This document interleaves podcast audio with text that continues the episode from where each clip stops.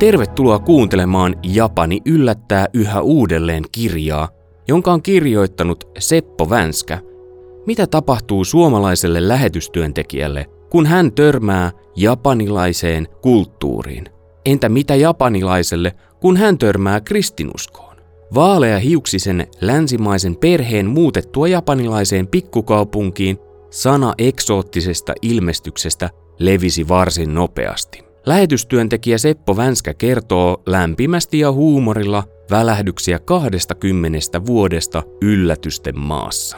Vänskä marssittaa kirjassaan esiin myös koko joukon kotimaisia ja ulkomaisia kulttuurivaikuttajia vuosien varrelta, sillä Japanissa sattuu ja tapahtuu.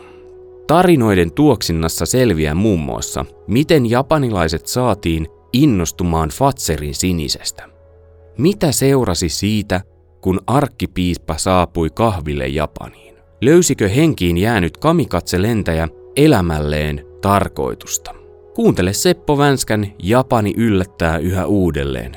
Kirja julkaistaan nyt ensimmäistä kertaa luettuna lukuluvulta. Lukijana Seppo Vänskä.